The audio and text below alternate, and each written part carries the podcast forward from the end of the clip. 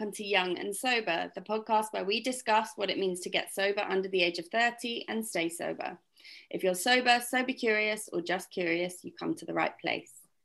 Any discussion heard here is the experience of the individual and should not be taken as the stance of AA as a whole. Welcome to episode 48. I'm Lottie, and along with my lovely host Alex, we will be chatting to Alice, who has come to talk to us about being young, sober, and exploring outside reading. How are you today, Alice?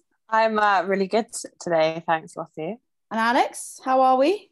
Yeah, good, thanks. I've had a bit of a wobbly week, but I'm feeling much better today, thanks. What about you lot? I am glad that it's it's the weekend. Looking forward to um, basking in some winter sunshine. Uh, before mm. we start, we have a question from our listener, Lily, who says, I want to help my sister to understand recovery and meetings a bit more. Is it ever okay to bring her to a meeting with me? Do you want to start this one off, Alice? Yeah, I think it is. You can go, you, there are if you look on whether the website for AA meetings, it will tell you if the meetings are open or not. And hopefully people don't think this is just open as in like on.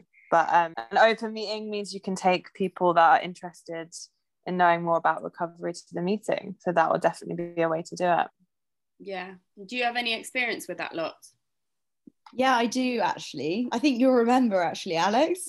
I haven't experienced. Oh yeah, I do remember. I'd forgotten about that. Yeah, because um, Alex, when I first came in, I was absolutely petrified of kind of doing meetings by myself, and I didn't really understand the whole process of a meeting being open or not. Mm. So one of my best friends actually came with me, and actually it was a really positive thing because she learned a lot about AA and it kind of squashed any negative stereotypes that she had about it. Yeah. Um, and I also, my husband comes to an open meeting on my year anniversary just because he really feels like it helps him to support me in the best way in my recovery. And he always normally cries because he finds it so amazing. And yeah, it's been really positive for our relationship actually, because I think when you're not in the fellowship, whether it's your husband, your sister, your mum, whoever it can be quite an unknown you know thing that someone you love is going to. So going actually kind of shows everyone the magic that happens in the rooms. And so for me it's been a really really positive thing to take people who want to know a bit more to open meetings. What about you alex? Yeah i have too actually. So i brought my dad maybe six or seven months and he yeah really loved it. I mean he's he's a man of faith so he really kind of lapped up the higher power stuff. And there were also people of his age at the meeting so he he chatted to one of the guys afterwards and he actually read the big book afterwards as well which was so lovely. And then my sister lily go for it came to my um one year and she sat right in the front row. I was actually secretary and she sobbed through the whole thing. And it was really sweet. They haven't actually been for any of the kind of four years since then but it just helped them to have a bit more of an understanding. I didn't take my mum purely because she's deaf so she obviously couldn't hear anything but yeah it was a really really positive experience and i found it just kind of opened their eyes a little bit because my sister definitely was of the opinion that it was like a cult and she was really worried mm. about me but yeah it was I would just add to that, Lily, to just be mindful of what meetings you bring your sister to as well, because I've taken a friend before who was interested in it, and I definitely got the meeting a bit at the gauge a bit wrong because it was a it was a step meeting, and obviously if you if you're not familiar with it, it can be a bit overwhelming. So yeah, just a little bit of advice there to to maybe go to you know go check out newcomers meetings. Yeah. So before we get on to the books, Alice, do you just want to give us a brief intro to you and your sobriety? So, how old you were when you came in, how long you've been sober, and what brought you in? Yeah, I'm Alice, and I was 25 when I got sober. So I've been sober two years and two months, um, almost three months. Um, so yeah, I got sober in November 2019. Wasn't my intention to stop drinking, but I my body started breaking down, and I didn't know what was happening doctors didn't know what was happening. And it turned out I had a chronic illness. So I originally gave up drinking for my health, but I managed to stay dry for about seven months uh, because of fears, health fears. And then my life was just still awful. And then I reached out to a friend who's in recovery and she mentioned to try a meeting. And at this point, it was everything was on Zoom because we were in a pandemic. And I thought it was the most ridiculous thing, but I did it because I was so desperate. And then here we are. I listened to the similarities and not the differences. And I always knew my drinking was a problem, but I really didn't realize quite how much it was and and what it could be in the future progressively. Amazing. That yeah, congratulations on your two years and two months. So we are going to pick up on some outside reading. So just to preface it, there are kind of official AA books. There's official AA literature, which includes the Big Book and a book called Living Sober and the 12 Steps and 12 Traditions, which kind of living sober sort of gives us a bit of guidance on how to tackle the early days of our sobriety, how to approach people outside about it, how to deal with going out, and all of that kind of stuff. The big book and the 12 and 12, 12 steps and 12 traditions take us through the steps, how to do the steps. It's something that oftentimes your sponsor will ask you to read certain sections of it and kind of you'll work through the steps alongside reading the big book and reading the 12 by 12 have either of you got anything to add to that? No i'm just looking forward to getting stuck into it alex. Yeah, so in terms of outside reading, so these are not official AA literature, so there is no kind of I mean, there's no requirement to read any of the books anyway, but just to preface this, that this is not kind of reading that is suggested by AA. There's a couple of books that my sponsor kind of encouraged me to read outside. So there's a book called Drop the Rock, which helps us to kind of tackle step six and seven. And it's for me, it was it was a supplement. You read it as well, didn't you? Look. Yeah, it was pretty pretty game changing for me with with six and seven, and it was super super relatable. So we'll we'll go a bit more into it. Have you read it, Alice? I have not, but I am on my step six, so I think that would be good. Amazing. To um, read and get yeah highly recommend. Um, mm. so i just thought i'd kick us off with with a quote from the beginning. Um, if you do have access to the book it's on page 10 and it just says there are many stages in surrendering and practicing. It's called progress. We will be discussing many of the stages in connection with the sixth step and again working with the seventh. We will be discussing many of the things that hinder our ability to surrender and many of the defects of character that we may wish to remove. There is no magic in recovery. We get what we work. And that basically just summarizes what the book is about. There's a few more quotes that we might um, bring out through the process of talking about it. But I think for me, the reason why this book was so helpful is that it really went into depth about the character defects. There's also kind of case studies. So there's people sharing their stories about their experience of things like fear and anger and resentment and pride and all of that kind of stuff. And I think to start with, for me, when I kind of encountered step six and then step seven, there was a fear that it was going to require me to completely change my personality and that I was a really terrible person and that all of these defects were awful and overwhelming and that it was going to encourage me to try and be perfect at every stage, which kind of really spoke to my perfectionism and I was worried was going to be really unhealthy. And what this book kind of did for me is it really broke down the the kind of defects and then kind of gave me examples of actually where when these defects are kind of under under check i guess or in check how they can serve us and i mean i'll just briefly mention because pride was something that i really worried about i I very, one of my most important things to me is to try and be as selfless as I can. That doesn't mean kind of ignoring self care. And I was worried that that would be a part of it because self care is a really important part of my kind of mental health I guess, progress and recovery. And yeah, I was worried about pride. And that, that meant that I couldn't be proud of something that I did because that would be seen as a negative thing, or I couldn't be. I mean, an example of that, I guess, is this podcast, you know, just the fact that I feel really proud of the fact that we're doing it. I feel really like it's a really helpful thing to people. It's also really helpful to me. And there was a part of me that sometimes worried that it was it meant that it was my ego rather than you know comfort and that I was worried about not having humility in it or whatever. And I actually read this quote this morning and it was so comforting to me. No harm will come to spiritual growth from pride experienced when we freely admit to ourselves that any progress of ours was not made by us alone. Humble pride acknowledges the guidance of others and a faith in a higher power whom we call upon for inspiration and motivation.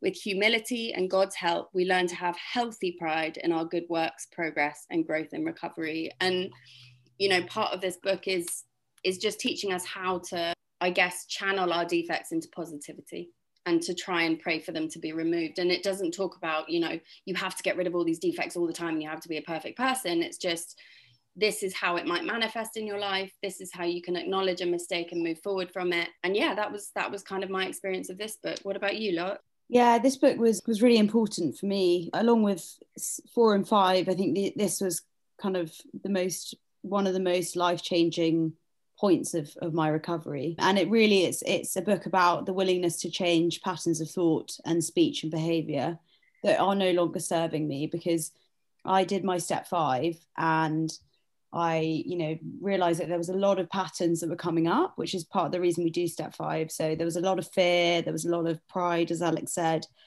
And basically I realized that, and it says this in, in the book, the pain of living the way I, I was become became greater than the fear of change.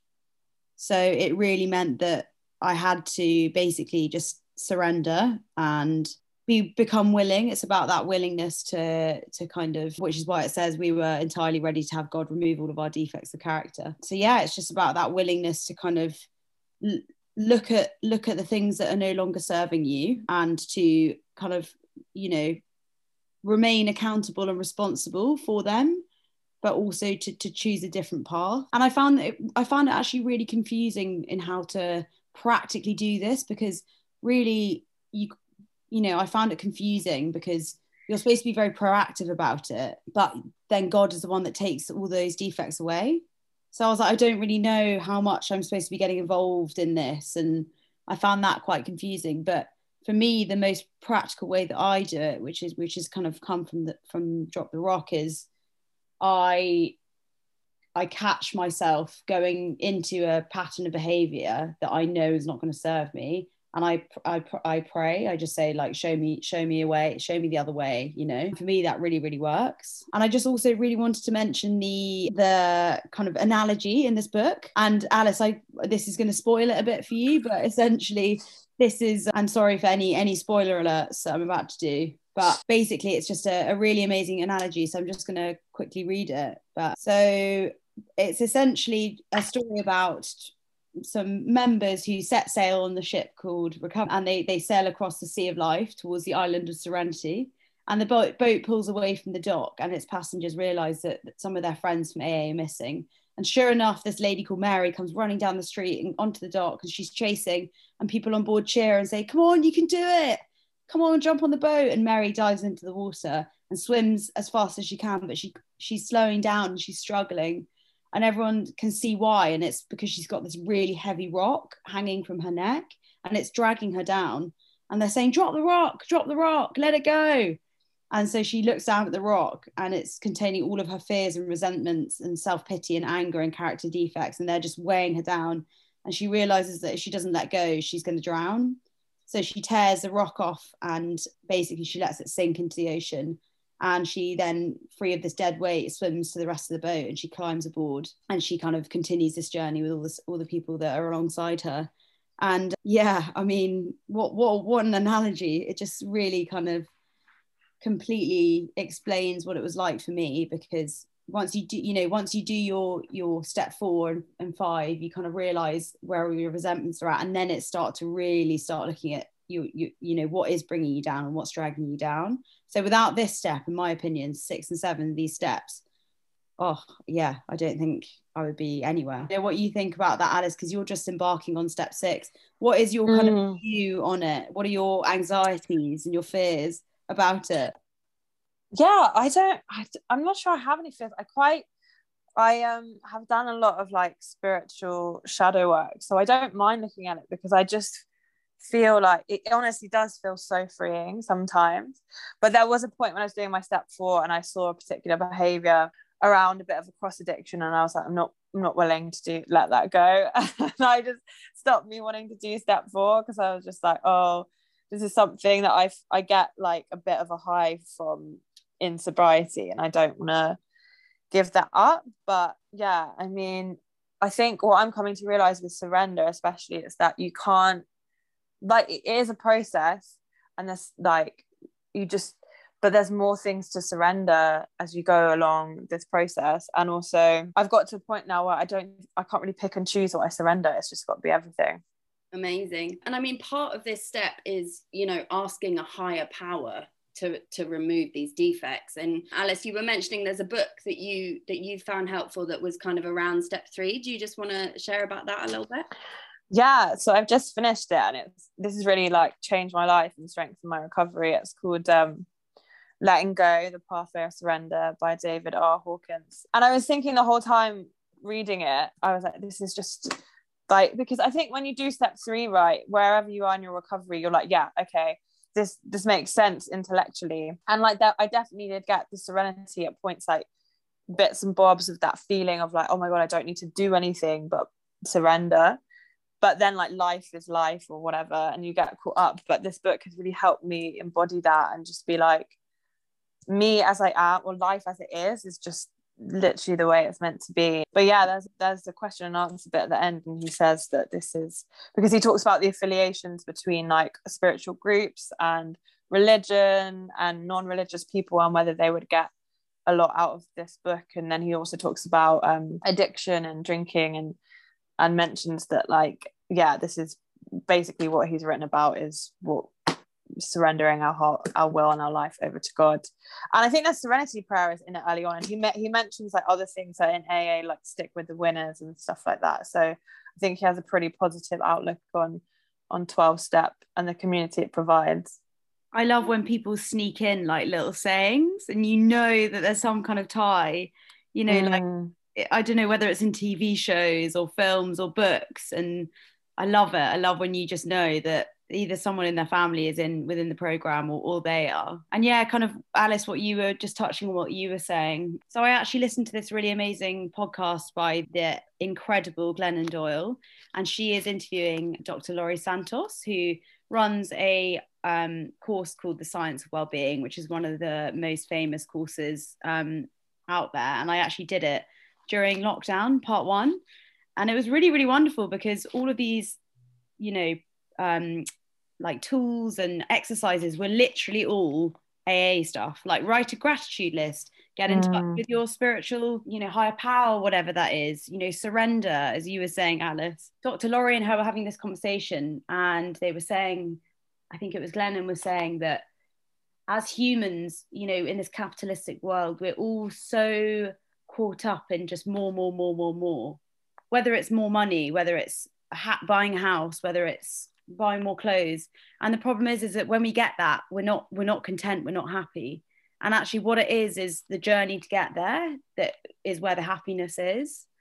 And i think for me you know being with, within recovery allows me so much more to be able to be present and to enjoy my you know my life. Because i know that the end goals aren't what makes me happy because i've i've been there and i've i know that it's the process that is the thing that makes me happy. If anyone wants to know more about Glennon Doyle, she's got an amazing book as well called Untamed, which we're not going to talk about here.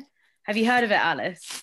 Yeah, yeah, I have. I think she's good friends with Brené Brown, isn't she? I've, I've read the Brené Brown book as well. We're going to so. come on to Brené, Alice. Oh, I love it. yeah, no, but I loved what you said about the cycle. Like, just this book is the same. It talks about like this, just basically he says you've got to want freedom more than whatever it is. So like obviously with addicts you've got to want freedom more than for getting drunk or getting high or or whatever. And like or whatever the kind of the, the idea that once we have a particular thing or people person or play or whatever it is then yeah. we'll be satisfied. Is just it also plays into kind of unconscious fears as well because actually we're chasing that thing not to sit with other emotions which we may be like not letting ourselves feel.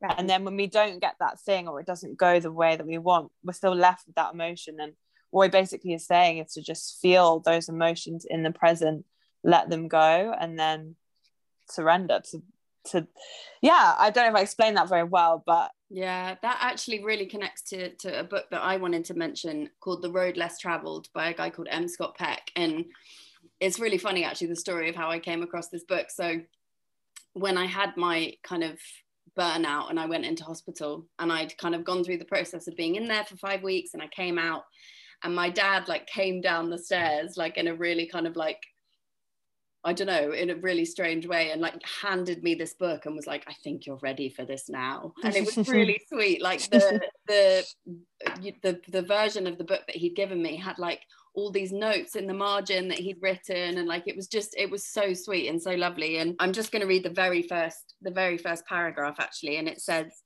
"Life is difficult." This is a great truth and one of the greatest truths. It's a great truth because once we truly see this truth, we transcend it once we truly know that life is difficult, once we truly understand and accept it, then life is no longer difficult. Because once it's accepted, the fact that life is difficult no longer matters. And that that really speaks to me about my journey with recovery in the sense that you know i i seek with these outside things that we were we were mentioning you know the job the partner the house the whatever to try and make life not difficult anymore ever and what i want is you know subconsciously what I kind of think I want is just constant joy, constant high, constant this, constant that. And that's kind of what partially led me into drinking and using is the fact that I wanted to have that high all the time. And you know, this book is wonderful because it, it talks about that acceptance that you mentioned, Alice, and just the idea that yeah it's it's not always going to be easy but that if we accept it and we kind of try to transcend it and use the tools that we have then we can sit with that difficulty and rather than get past it or ignore it we work through it and it's through mm. working through it that we we come to acceptance and we come to kind of contentment rather than joy contentment rather than a high yeah so lots do you just want to kind of move on to our onto our final book that you were going to mention Sure. Yeah, as Alice said, Brene Brown is my queen, and I'm sure if if you know, I'm sure you've all heard of her name. If you haven't, you know, something has gone terribly wrong in your, in your life. she is just amazing. She's doing some, you know, she's done for the past 20 years groundbreaking research, um, looking into kind of vulnerability and shame. And she's, you know, the first book that I read of hers, she's got about five out now, but the first book that I read of hers is called The Gifts of Imperfection. And it was the first time actually that I kind of realized how deeply shame had been such a big part of my of my story and my drinking. And it came to me at exactly the right time within my recovery because I was willing to kind of look a bit deeper. And that's why I think outside reading is so helpful. And of course, Brene is in recovery herself because all the best people are and you know she she talks about kind of developing this shame resilience which is kind of the it's like a cycle of ability the, the ability to recognize and understand our sh- our shame triggers having a high level of critical awareness the ability to reach out and tell your story and the uh, the ability to kind of speak to the shame to kind of yeah stop it from taking over your life. And yeah it just it just really kind of opened my eyes about how much I was in shame you know, and how alcohol actually was something that I felt covered up that shame, but actually it was it, it, it was like doing the absolute opposite. And she t- she's a massive massive fan of authenticity as well, which is something that in recovery I think we get the chance to develop.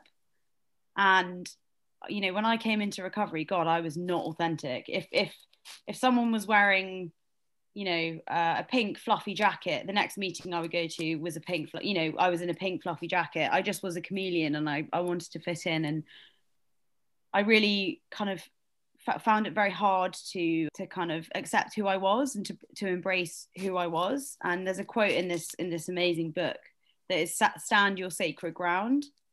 And mm. I remember I wrote it and put it on my mirror and every day I would read it and just every day it would remind me that actually I am we're all sacred on this earth and my opinion is no less valuable than someone else. Day by day it slowly built up this kind of yeah, authenticity and it allowed me to kind of cultivate that courage and and also acceptance of being imperfect. Mm. And um yeah, I mean, I think she's she's an amazing, amazing writer. Alice, have you read any of her books? I've read Daring Greatly, but yeah, that quote that you said, I really felt that in my heart space. It's yeah, it's a beautiful thing. I think it's okay to kind of I've read something else it's like it's okay to forget your power as long as you remember. Yeah. Yeah, I've not read that one, the one you're speaking about, but it sounds great. I'd love to because shame is just I feel like once you take away all these things and you're left with your emotions, like shame is really like it's a big one.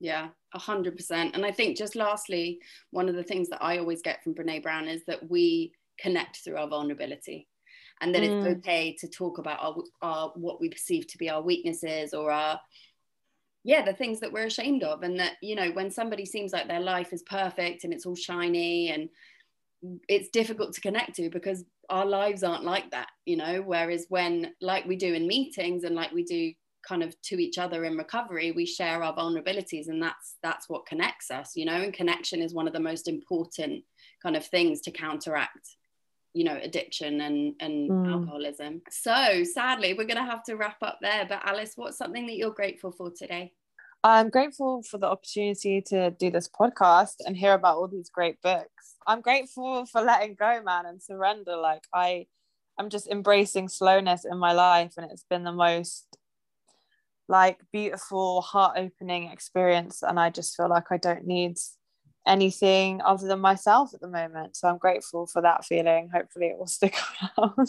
I'm grateful to have somewhere warm to sleep because it's been so cold. And I think that, you know, I do a gratitude list every night and it's part of my program that is just a non negotiable. And it's very easy to kind of be grateful for, you know, a lot of material things and you know house is is a material thing but also it's it's something that obviously not everyone has and yeah, I'm just super, super grateful that, that I've got a roof over my head and somewhere warm to sleep. Yeah, what about you, Alex? I am grateful for my people in recovery. The beginning of this week was was challenging and I really wanted to reach for things that were unhealthy. And rather than doing that, I picked up the phone and I called, you know, people in recovery who were able to carry me through it when I felt like I couldn't couldn't go through it alone. And you know, we don't have to go through it alone. Mm. We can go mm. through it with people in recovery we can go through it with our higher power and you know be empowered and find strength in that. And to be able to realize that I don't have to be strong all the time. It's okay that I don't feel like I'm necessarily getting recovery every moment of being sober and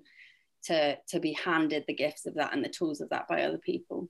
So yeah i'm really grateful for that. So thank you so much alice for joining us. It was so so so wonderful to chat to you. And thanks lots for co-hosting with me. We will be back next week with another speaker and a topic. Please do like and subscribe if you have any questions or feedback about what you've heard today we'd love to hear from you so send us a message on Instagram at Young and Sober Podcast or email us at youngandsober at outlook.com. That is it for episode 48. We are young and sober.